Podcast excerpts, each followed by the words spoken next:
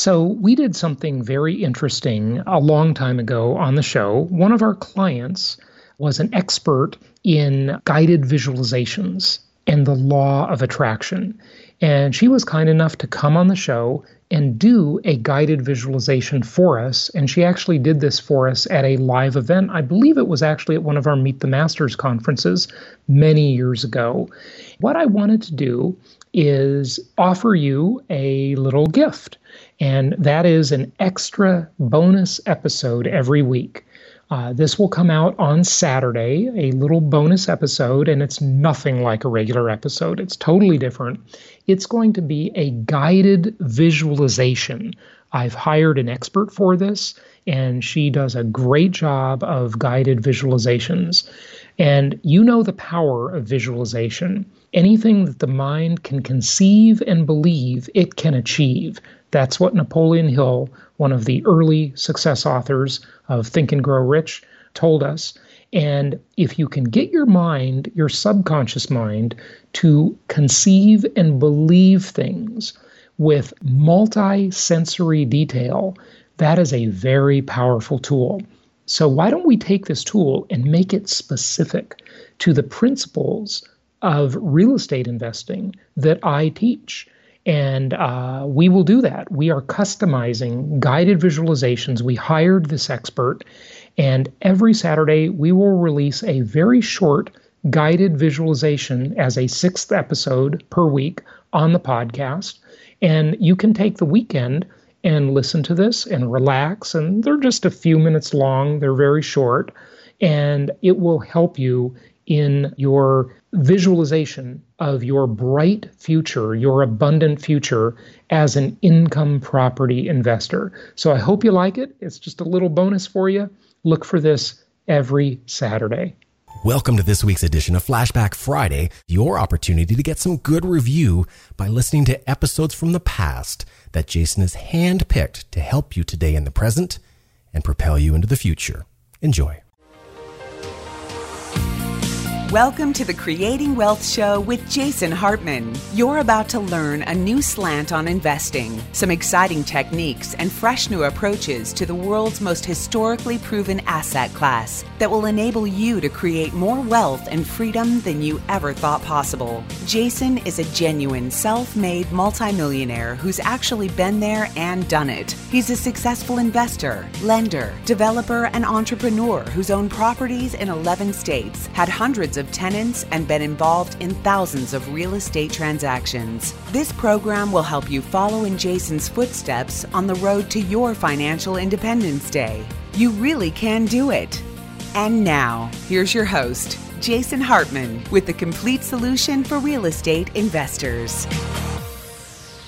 Welcome to another episode. This is episode number 917, 917. And this is your host, Jason Hartman. Thank you so much for joining me today as uh, we have a great client case study for you today. Yes, another client case study we love it when our clients come on the show. We've had so many on. We really appreciate your contributions and sharing your experiences with other people. So if you are out there and you are interested in being on the show and sharing your lessons and your experiences and your pathway to building a fantabulous real estate portfolio, please uh, let us know. Reach out at jasonhartman.com if you have an investment counselor you're working with, then uh, reach out through the investment counselor at my company, and we will be happy to have you on the show. And uh, we appreciate you sharing your experiences. I want to remind you we have this fantastic contest going jasonhartman.com slash contest.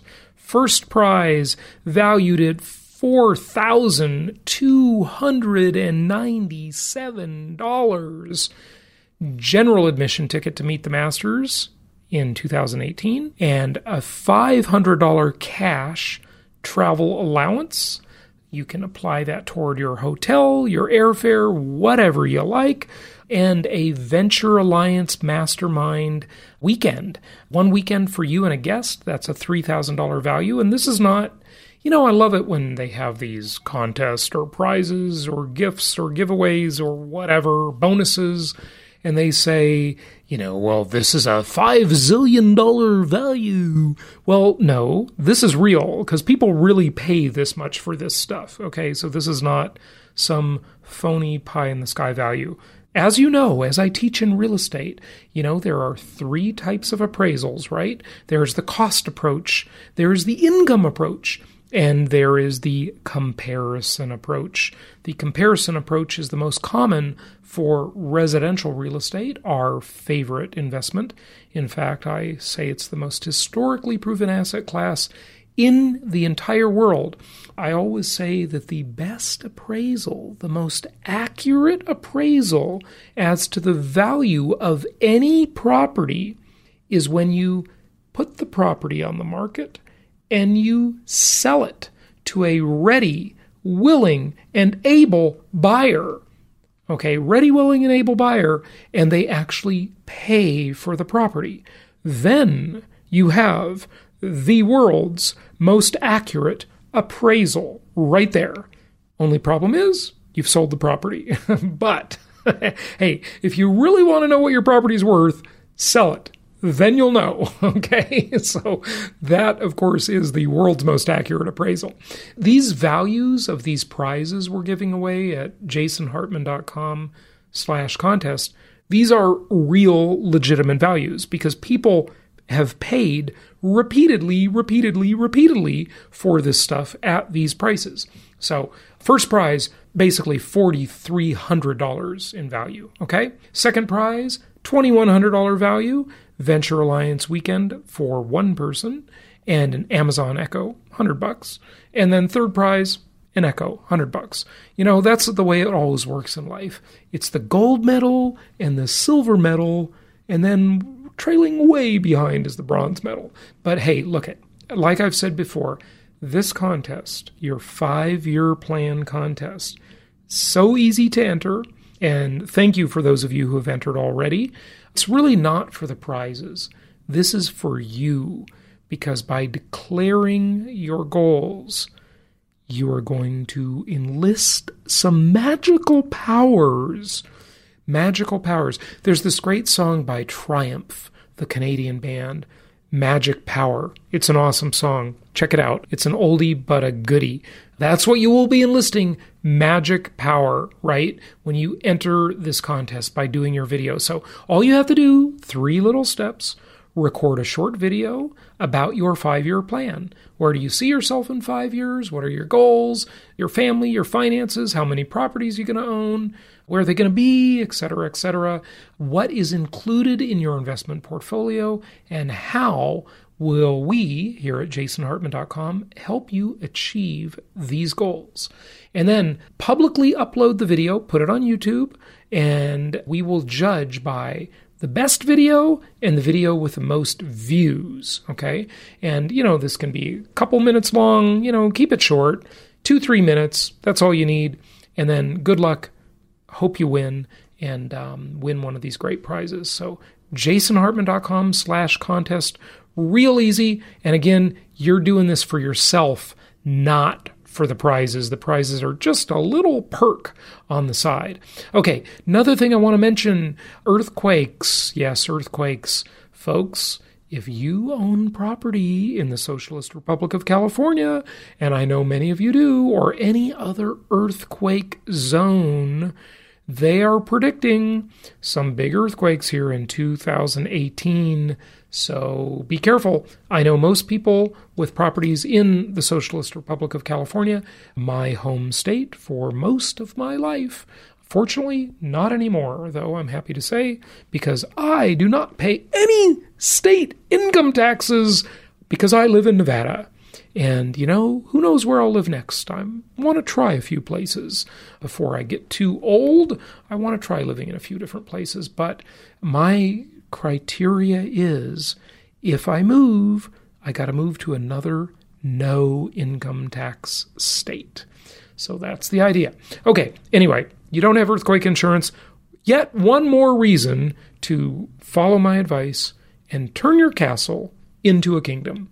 Liquidate your overpriced, overvalued California property either through a sale or in a less formal liquidation way liquidate the equity by refinancing that property, pulling the cash out, getting control of that equity, and then using either the sale proceeds or the refinance proceeds to buy income properties that make more sense nationwide. And you'll be diversified, you'll have better rent to value ratios, and that's what our investment counselors can do. They can help you do a portfolio makeover. It's f- totally free, a portfolio makeover. So, jasonhartman.com, fill out any web form on our site. One of our investment counselors will contact you and help you with that free of charge. Venezuela, let's talk about Venezuela. You know, folks, socialism is a disaster, and its ugly big brother, communism, is an even bigger disaster. So, socialism sucks. Yes, it does. I don't know why people in the West think they can do it better. Yes, they do. They think if we just keep trying, we just keep trying, the basic philosophy, the political philosophy that is responsible for the deaths of about 150 million people in the last century, yes. Add them up. Chairman Mao, Joseph Stalin, Adolf Hitler, and all the rest of these rotten, evil communist and socialist dictators. Okay, add them all up, right? And uh, yeah, you'll get to around 150 million. There's some smaller ones in there too. But, you know, if this system was so good, why do they have to force people at the point of a gun to follow the system? Because it is a disaster. So next time you think about, you know, voting for someone like Bernie Sanders, well, you know, think about that. Yes, I get that Bernie Sanders is not an evil dictator. I understand that. But it's a step in that direction. And you've seen what a disaster it's been throughout history. At every time in history and every place on earth, it has been a massive, terrible failure. Well, Venezuela is another example. Now, you know that I'm a big proponent of what I have dubbed inflation induced debt destruction. That is a very powerful tool for creating a lot of wealth and income property is the most friendly asset to enable you to follow my inflation induced debt destruction strategy. And uh, Venezuela, wow, what a an incredibly ugly, disastrous, disastrous scenario. CNN reports the economy in Venezuela is in a complete death spiral. It has gotten a lot worse in the last two weeks. So, in the Venezuelan currency, the bolivar, right? Here's what it takes to buy one US dollar, to trade one US dollar on November 1st. Yes, dear listeners, that was 27 days ago. it was only 27 days ago. It took 41,000 290 bolivars, the Venezuelan currency, to buy one US dollar. On November 15th, it took 60,942 to buy one US dollar. On November 21st, it took 84,372 to buy one US dollar. Ouch. Okay, the Bolivar has lost 96% of its value this year. Now compare that to the US dollar, which has lost over 96% of its value since the Federal Reserve was created just over 100 years ago.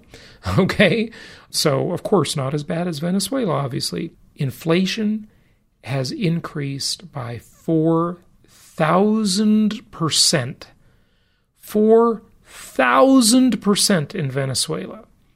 Well, look at Zimbabwe. Zimbabwe, the poster child for bad monetary policy, has a new leader. Mugabe is out. That disgusting scumbag, Robert Mugabe, is out. And uh, there's new leadership in Zimbabwe. Who the heck knows how that's going to work out? Probably not too much better. I'm not hopeful, but hey, I don't know much about it. So uh, I will not comment until the disaster proves to be true, and then I'll talk about it all the time. and, uh, and that's the way it goes. So, this is what happens. Look at folks, to a lesser degree, this is what's happening in the United States. It's a much lesser degree, but in the US, you can buy 30 year fixed rate debt attached to commodities called income properties that are built and um, manufactured from these assets, these commodities that trade worldwide that aren't attached to any one currency, things like lumber, concrete, copper wire, petroleum products, glass, steel, and even labor. And these are not attached to any one currency. They are needed globally. Every human on earth needs these commodities. They consume these commodities. You can get three decade long, incredibly cheap fixed rate debt against it, and then you can take advantage of inflation induced debt destruction, the hidden wealth creator with income property. So, if you'd like to learn more about that, and you have not been a listener to the last 916 episodes of my podcast, just go to jasonhartman.com and type in inflation induced debt destruction, and you're going to see all kinds of podcasts and uh, articles and tools and information on that topic. Anyway, without further ado, let's get to our client case study today as we hear about acquiring all these properties in just one short year. It's a great story, so listen in right now to another client case study.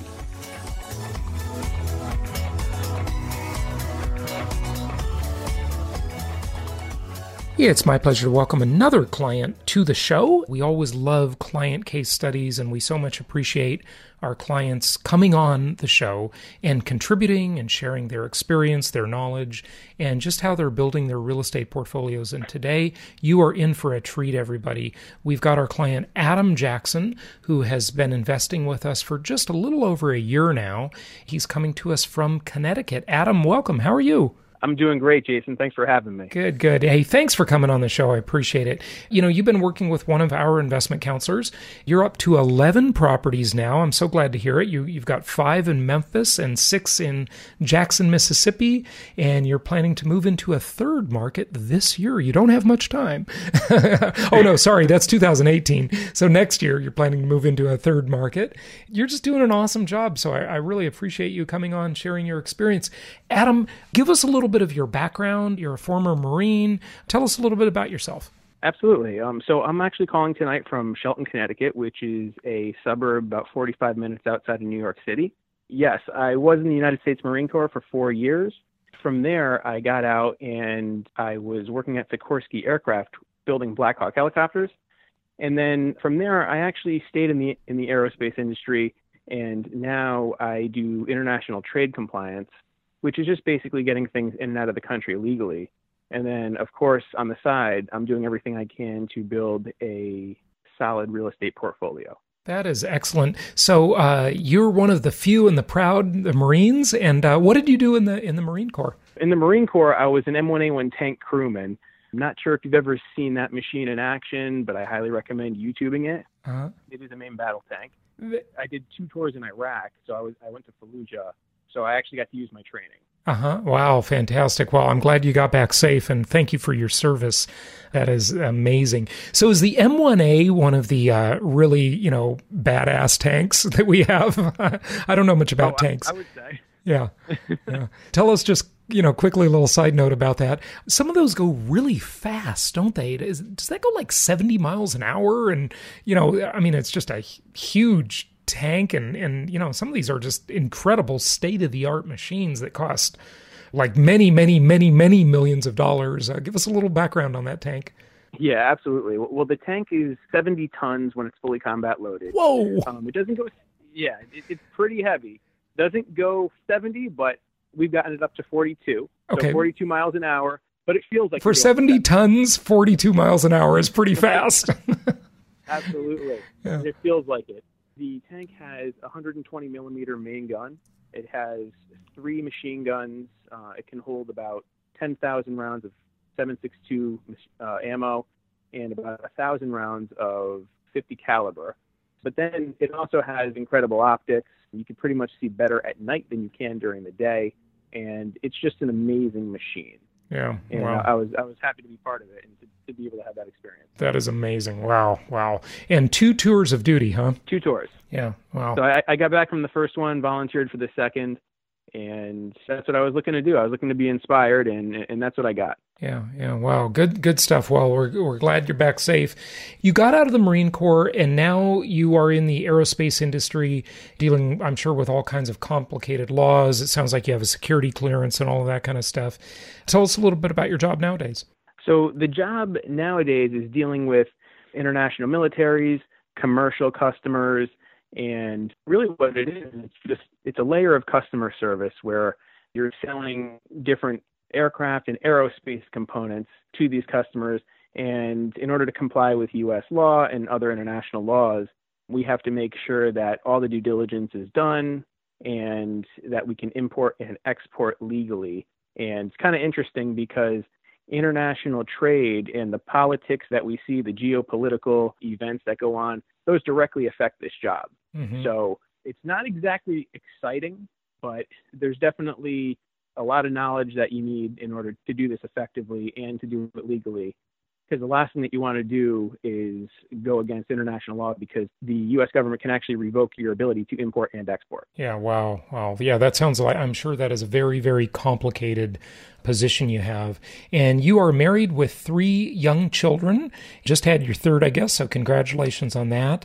We're not Thank sure you. if we'll see you at Meet the Masters because of the, the, the three young kids and especially the new newborn, but uh, we hope to see you there. Tell us a little bit about your real estate portfolio and stuff like that. First of all, maybe how did you come to find us? Did you f- come through the podcast and, and how long ago was that that you started listening? It was the podcast. I started researching on uh, real estate investing about three or four years ago. Two years ago, I was lucky enough to stumble upon the podcast uh, when I was doing a search. I listened to you for probably three or four months, but I was hooked after the first episode. Just everything from the real estate information, politics, the philosophy, the economics. And after about three or four months, I decided, you know, I'm going to put my information in and see what Platinum comes back with. Mm-hmm. So I plugged my information in on the website. Oliver contacted me a couple of days later. And by the way, he has been a tremendous resource for me, just pointing me in the right direction, especially as somebody with no prior experience to real estate investing. But he definitely uh, pointed me in the right direction, helped to educate me, and helped to show me different sources of information where I can better myself as a real estate investor. Good, good stuff. Um, That's so, great to hear. Yeah. Yeah, I love our team of investment counselors. They really care for the clients. They really do a great job and and you know when it comes down to it, you know, we're we're a middleman uh, in our business and and uh, you know, they really go to bat and stick up for the clients to get them uh, good treatment uh, from the local market specialists and the property management teams and all that stuff that we right. refer and and so, you know, it's it's really nice to have good people, but also to have a lot of leverage over these different service providers, so that the clients uh, hopefully get a good result. Again, this isn't always easy. It's it's no bed of roses, as they say. Where did you buy your first properties? So the first properties I purchased in were in Memphis. Mm-hmm. I made the decision. Okay, let's give this a try. And as soon as I put the first property uh, under purchase agreement, I just decided to start researching like crazy. And I'm the type of person that once I have the information I need, or at least I think I need, I go ahead and take action.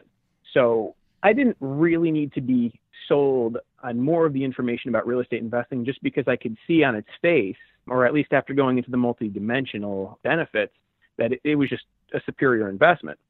So after putting that first one under purchase agreement, I decided to do two more. And I ended up closing on three at one time. Mm-hmm. I figured, why don't I get my feet wet here?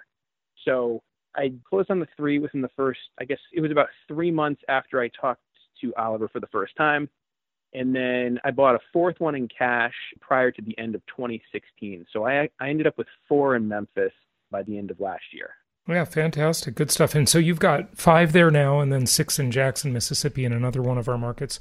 Now, sounds like you bought, I guess, one with cash. Was that the only one you bought with cash so far out of the 11 properties you have through us? That was the only one that we bought in cash, um, but we did do a cash out refinance a few months later. So I pulled the money back out. Yeah, don't you love that? I just love that about income property. You know, I always say the beautiful thing about it is that you can rewrite the deal all along the way. So the deal is one thing when you buy it because it's a cash purchase, but you can get the money back out, or at least some of the money, sometimes more than the money you put in, you know, it depends, uh, and then yeah. still own and control the asset. It's the best, it's the most historically proven asset in the world. Uh, it's just great. Why did you buy that one with cash, though? And uh, tell us about jumping through the hoops uh, on qualifying for the loans. I bet that wasn't so easy, was it? Well, since I have a W two job or w, I have W two income, it was actually pretty easy. The reason that I decided to do that fourth one in cash is because I believe at the time you could only do up to four Fannie Freddie loans with hmm. 20% down. Right. And I was trying to find a way to get my wife on board who who does not have uh, W2 income. So we decided to purchase that in cash, do a cash out refinance, but still have her name on the deed. But then I think shortly after I purchased that property, the rules of it got a little leverage, more liberal. Yeah, yeah, it got a little exactly. Easier. Yeah that's when I really ran with it. Yeah, good so stuff. Once I once I found out that they could all be uh, twenty uh, percent down, that's when we started to acquire the others. You acquired those properties, and then why Jackson, Mississippi? Uh, did Oliver guide you to that market, or did you look at some others? This came from a discussion between myself and Oliver. At that point, kind of had to do with the amount of capital that I had. So in Jackson, there are affordable homes. I felt like the rent to value ratio were pretty good. I mean, pretty much everything that I've acquired in Jackson has a rent to value ratio above 1%. And I just felt that it was another linear market. And uh, after speaking with the provider and also seeing caliber of properties that I was getting in relation to the surrounding properties, I thought that it would have been another solid cash flowing market, mm-hmm. which it has been up until this point. Yeah, good, good stuff. So you've got the five in Memphis, that, that was your first market, then six more in Jackson, Mississippi, that's your second market. Where do you think you'll uh, your third market will be as you move into it to increase your portfolio again? Well, after all the research that we've done, all the conversations we've had, looks like I'm going to Indianapolis. Good stuff. Yeah. Well, I've owned uh, several properties in Indianapolis and, and still have uh, a share of one now with one of our clients. So uh, that's a great market. We've been in that market for a long time. So good. Good stuff. Those are three good picks. What are some of the experiences or learnings you had? Did you have any big problems and hassles? You know, any any tips and advice you want to share? And I do want to remind you to talk about the balance sheet and financial statement stuff that you did mention before we started recording as well. I've learned a lot along the way. I mean, just from putting something under purchase agreement, sending in the earnest money, doing everything that I need to do to get the financing. But I've got to say that my advice is that it is not perfect, but nothing really is. But I do agree that this is much better. It's multidimensional as far as the benefits go. And I did deal with one eviction. I've dealt with other minor repairs. I've had a, a problem with one of the HVAC systems. But other than that, I mean, I'm able to, to look past that. I'm not saying that somebody who has the same issues would look at it the way I do. But again, I'm in this for the long haul. I'm in this to really just build a good portfolio and keep my emotions in check. Yeah. So that is probably the, the best advice that I could give for somebody who hasn't purchased yet or who's dealing with a pretty perfect situation.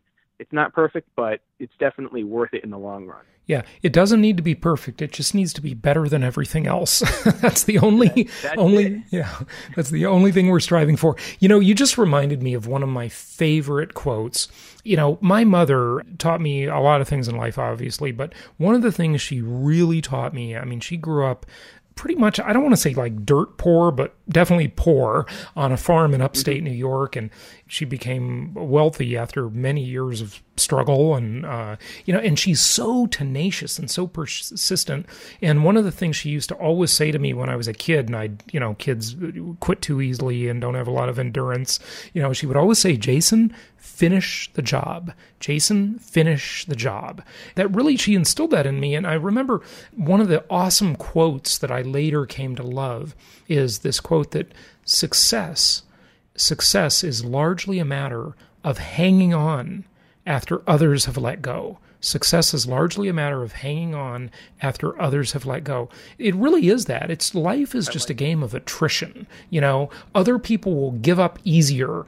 And uh, who was the celebrity? Gosh, I can't maybe Denzel Washington or something. I can't remember who said this, but I thought it was a really good saying. And, you know, he said something like, you know, I may not be as talented or as smart as that guy or the next guy, but I'll outwork them. I will outwork them, you know? And that's the one thing we can all rely on at the end of the day. If we have nothing else going for us, we can just be more persistent and just outwork everybody else, you know? And that's definitely the thing Completely that you, you got to do. You got to see the big picture of the long term. And, you know, would you say, I'll bet you your military background contributed a lot to that thinking? I would definitely say so. I mean, the military inspires you to go get something and never to quit until you achieve it. And that's one of the things that was instilled in me in the Marine Corps. Also, another thing is just having the discipline to get started, continue with something, and complete it. Now, my mission with these single family homes is to acquire probably between 40 and 50 mm-hmm. spread across those three markets that I've decided on. Mm-hmm. You know, at this point, all of the energy that I have, all of my resources is going into that goal.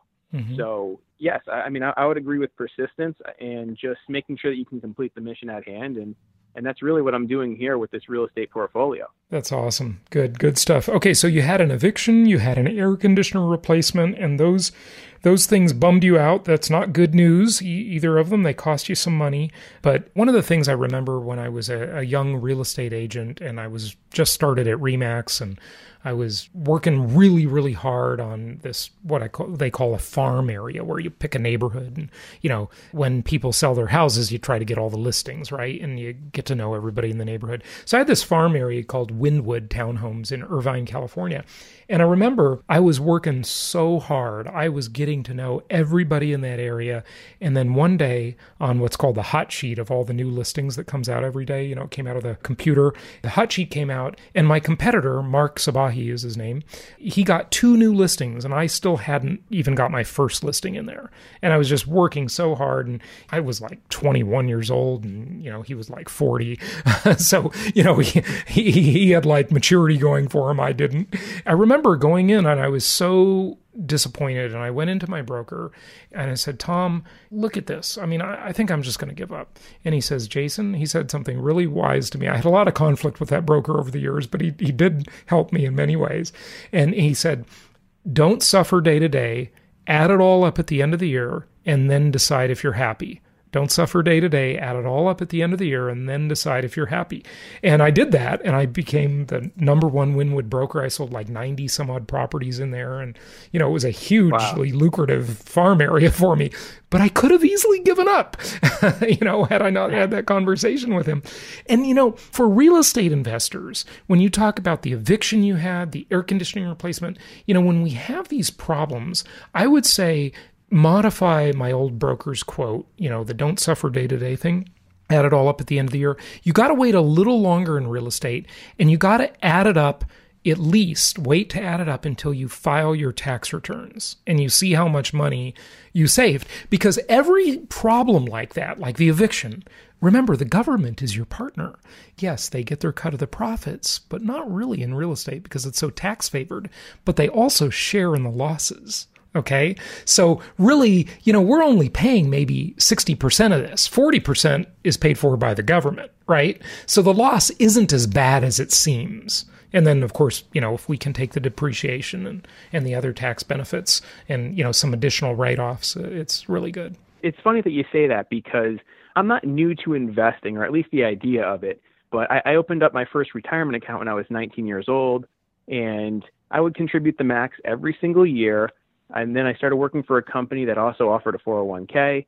And I started to contribute to these accounts. And then one day I, I woke up and said, you know, you know, this is not good. I'm, I'm handing my money over to Wall Street, but yet I can get at it if I decide I want to take the IRS penalty.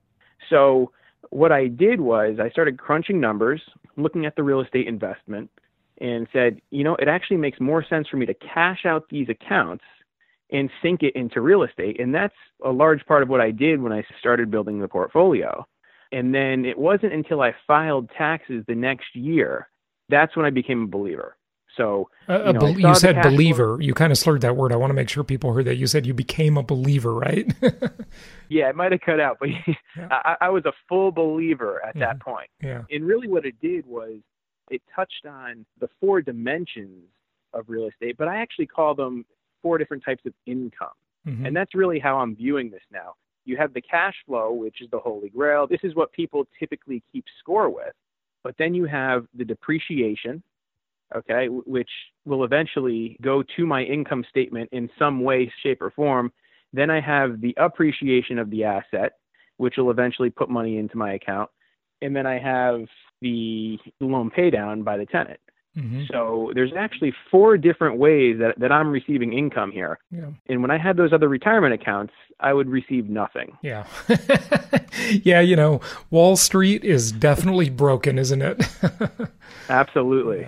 yeah, it really is. It's it's it's pretty terrible.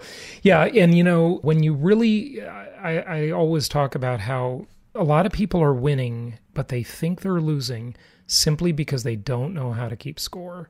It is so important to just understand how to keep score. So maybe that's a good segue into what you wanted to share with people about financial statements. Yeah, absolutely.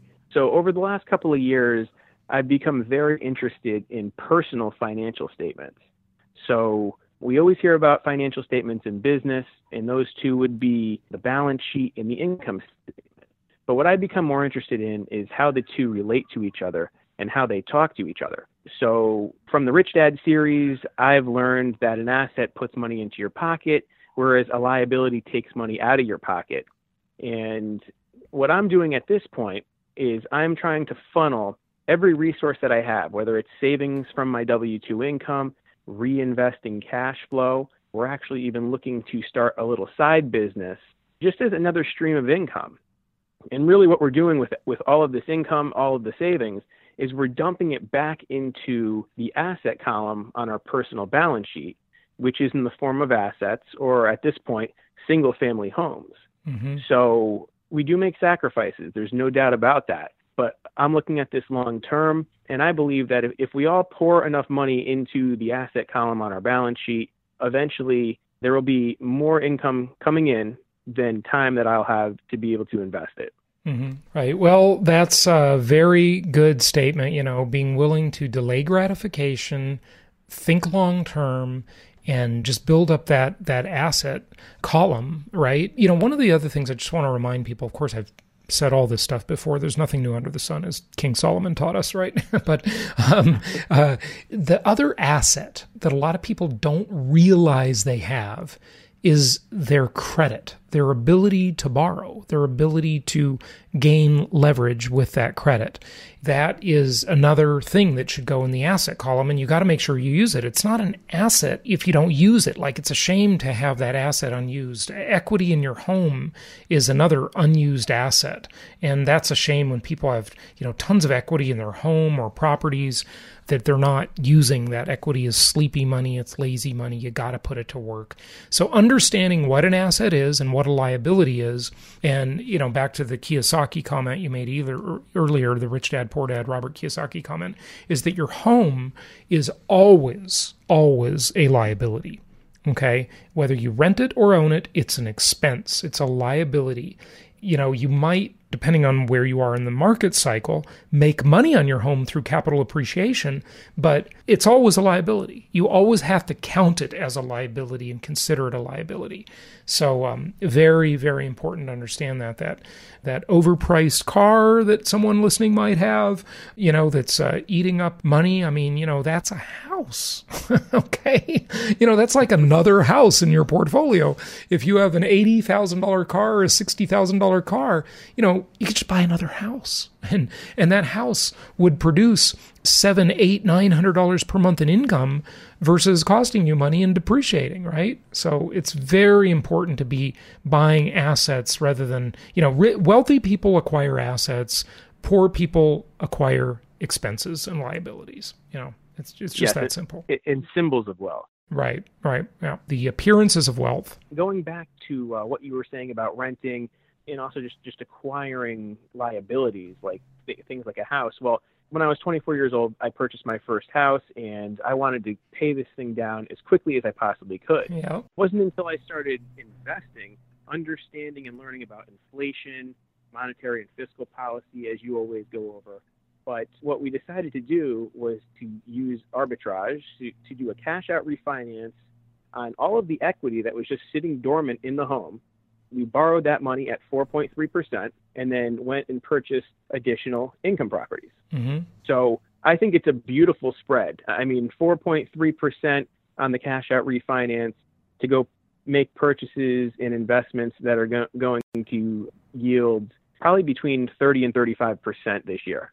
Wow. Yeah. I think that is that is a, a phenomenal deal. And you gotta just keep acquiring those assets. Now it doesn't mean to anybody listening that you should never reward yourself. I mean the whole point of all of this discussion and everything we do is that you gain wealth so you can enjoy it and enjoy your life. It's not to be Scrooge. That's not the idea here. But there's a balance, like there is in everything. And I was a huge student of, of the late Stephen Covey. I, I just loved his work and still do. And one of the things he talks about is the P versus PC balance. P is production and PC is production capacity. And it kind of reminds me of that in that it's the old thing, uh, was it Abraham Lincoln said, maybe George Washington? I don't know. You know, I forget, I, I, destroy everybody's quote on my show. but, but, you know, if, if I had seven hours to chop down a tree, I would spend six hours sharpening the axe. You know, you know, the quote I, yeah. I'm talking about, right? I think it was Lincoln. The sharpening the axe is increasing your production capacity, right? So that would be like delaying gratification and investing today. You're increasing your production capacity. And in this example, the production, the P and the P versus PC balance would be, you know, actually chopping the tree, right? But it also in this in this right. example, kind of to use it another way, it might be enjoying our wealth, right? And enjoying the extra time we've gained and the passive income and so forth. So you've got to have a balance. You know, you need to reward yourself a little bit along the way. So I don't want to make the recommendation that we would all just sacrifice forever and then die. you know, that's not the plan. okay, right? Thoughts about that? I mean, you sound like you're pretty young uh, and you got a young family, so you know you're in. It depends what stage of your life you're in, right? But uh, I hope that you're rewarding yourself a little bit along the way too. Absolutely. I mean, I just turned 31, so I guess I am on the young side. But at the same time, I'm not going to look at it as if I'm I'm ahead of the game because I do have a lot to learn and I have a long way to go. But as far as yes, we, we are making our sacrifices. But for instance, in order to get a new car, okay, so so I could probably use a new car. So this example would be, but I need to acquire four additional assets before I get that car. So this is sort of that discipline mindset, I guess, that maybe I got from the military. But it does a couple of different things. Number one, it allows me to delay that gratification but number two, I'm also using my desires and my necessities to push me closer to those goals. Right. So it's sort it's sort of twofold. Yep. That's a great way to look at it. You're basically you're kind of gamifying yourself. You're playing a little game with yourself and you're just saying, "Look, you know, you can have the new car you want. You just got to acquire four more assets first and those assets will pay for the car." And then you have Absolutely. the best of all worlds, you know? But most people go out in life and they have no patience whatsoever. They're just everything is whatever's proximate, whatever's right now, you know, instant gratification, very undisciplined mindset, and they just acquire. It's like I got to have a new car today. You know, the way you're thinking of it is is great. I love that. It's really good, really good. And then another thing to touch on on the uh, the point about Scrooge and hoarding money and, and not not enjoying. You know, another thing that that we are trying to do in our lives is to give more. And I give because it makes me feel good. I give because it helps others. But I also believe it's important because it's constantly revealing to us an abundance mentality. Mm-hmm. So yep. it's not that I have to hoard everything for myself. I, I want to give to others as well, and, and not only not only money, not only time, but knowledge and anything that I can do to kind of um, pass on some sort of happiness. So I'm trying to take the broader approach and improve in all different areas. Yeah, that's a great outlook. I love it. You know, when we give, it sets up our mind to know that there's more. So that's another way we're gamifying ourselves, right? Hoarding is not going to make you rich. No one ever got rich saving money, okay? so it never, it has never happened. Um, but yeah, so when you give, you set up your mindset for abundance, and the world is a very abundant place. I love the Zig Ziglar quote. He says, You can have everything in life you want if you just help enough other people get what they want.